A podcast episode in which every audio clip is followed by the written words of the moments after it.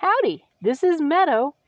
It is Saturday, April twenty-four, 2021. Today's quotation I don't think it's possible to skip with a frown on your face. I'd like to see the world's governing and terrorist leaders on a skipping tour through the Middle East and across the subcontinent and China to Korea. That's Sue Irwin. Happy National Skipping Day!